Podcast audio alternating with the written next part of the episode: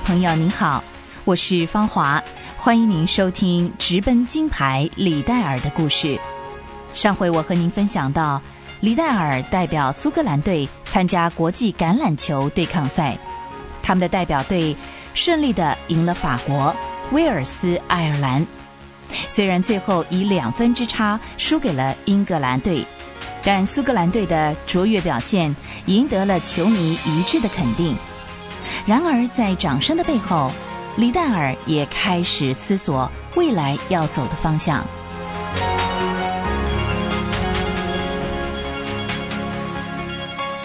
虽然李戴尔对橄榄球的兴趣远远超过其他的运动项目，但是他自己深深的知道，他是一个天生的跑者。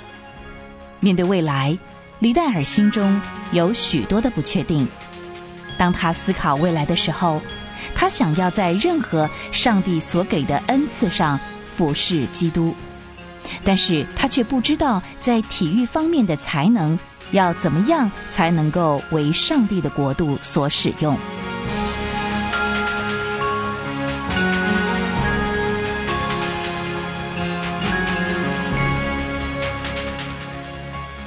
上帝呀，我有物理化学方面的才能，但是我不善于言辞。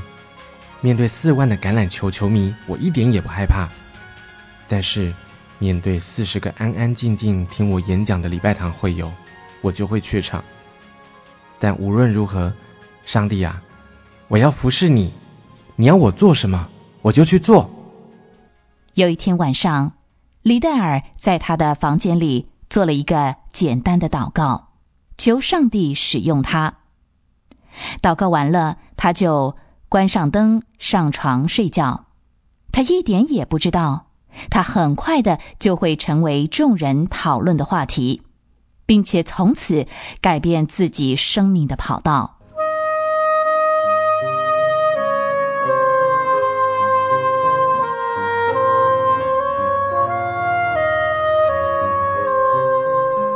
一九二三年四月，在爱丁堡以西二十英里的雅马戴尔的一间教会地下室里。十二位大学生聚集在一起讨论事情。他们是格拉斯哥学生布道团的成员，他们很热心地为亚马戴尔苏格兰著名的煤矿城举行了为期两周的基督教布道活动。但是，这一群年轻人所做的努力显然成效不彰，就好像一块小煤炭，凭借着那一点炭火。想要让冰冷的地下室四周暖和起来，那样的无效，没有用的。那些煤矿工人宁愿坐在酒吧的凳子上喝酒，也不愿意受邀请到教会来，坐在长椅子上听到。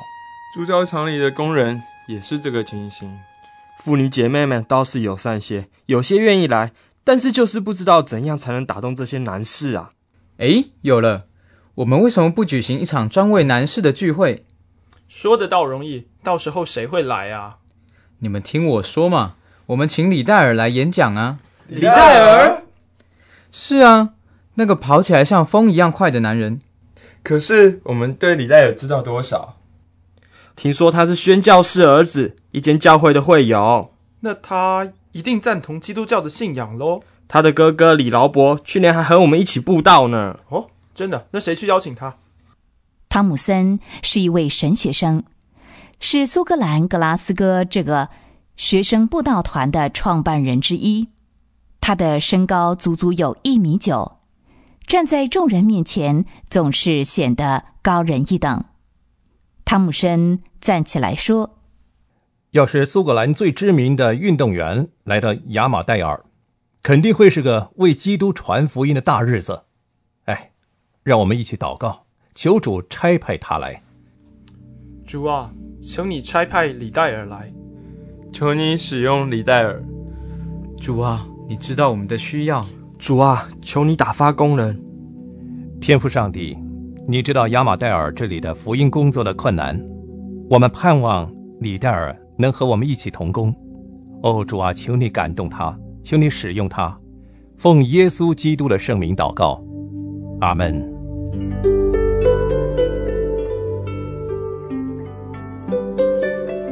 就在隔天中午汤姆森来到了李戴尔住的地方。乔治广场五十六号。他敲了房门。有人在吗？哎有人在家吗？汤姆森，好久不见，是什么风把你吹来的？快快快，进来坐坐。劳勃，哎呀，今天我来呀，主要不是找你啊，我来是找你弟弟李戴尔啊。哦，找我弟弟的。哎，是这样的，我们在亚马戴尔举行了几场布道会，大家都知道，李戴尔呢是国际橄榄球队里边的明星，他拥有号召人来听演讲的知名度啊。哎，你认为他会考虑明天晚上到亚马戴尔讲他在基督里的信仰吗？呃，这个可能需要问问我弟弟。哎，那个汤姆森，等我一下，我上楼去叫他。哦。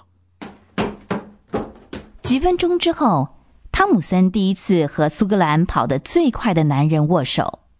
汤姆森，这位是我弟弟李戴尔啊，戴尔，这位是汤姆森先生。哎，幸会幸会啊！你好，汤姆森先生。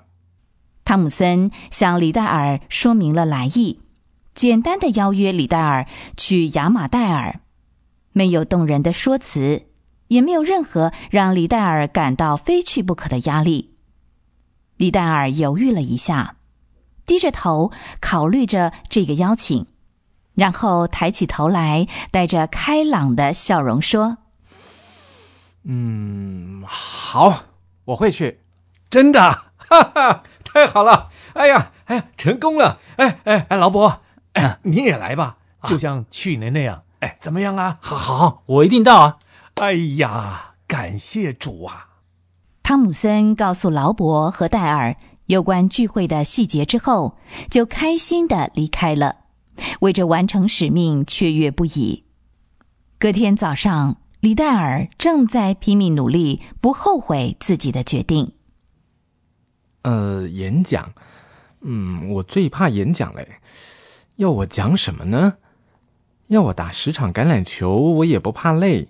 可是要我在众人面前讲十句话，哎呀，真是要命啊！这去还是不去呢？哎呀，到底是要不要去呢？早安，戴尔，你还好吗？嗯，还好。那这是杰尼写给你的信哦。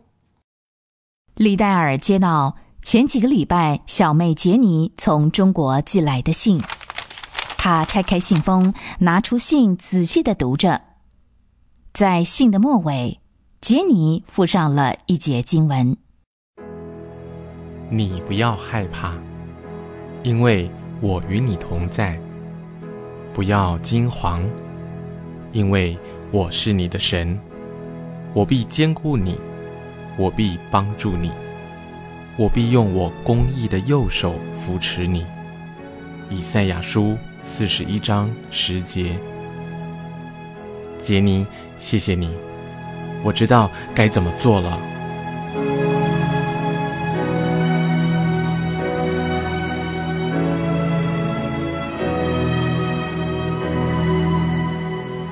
就在李戴尔犹豫不决的那个时刻，杰尼送给戴尔的经文帮助了他，让他肯定他是在正确的跑道上，上帝会赐给他所需要的力量。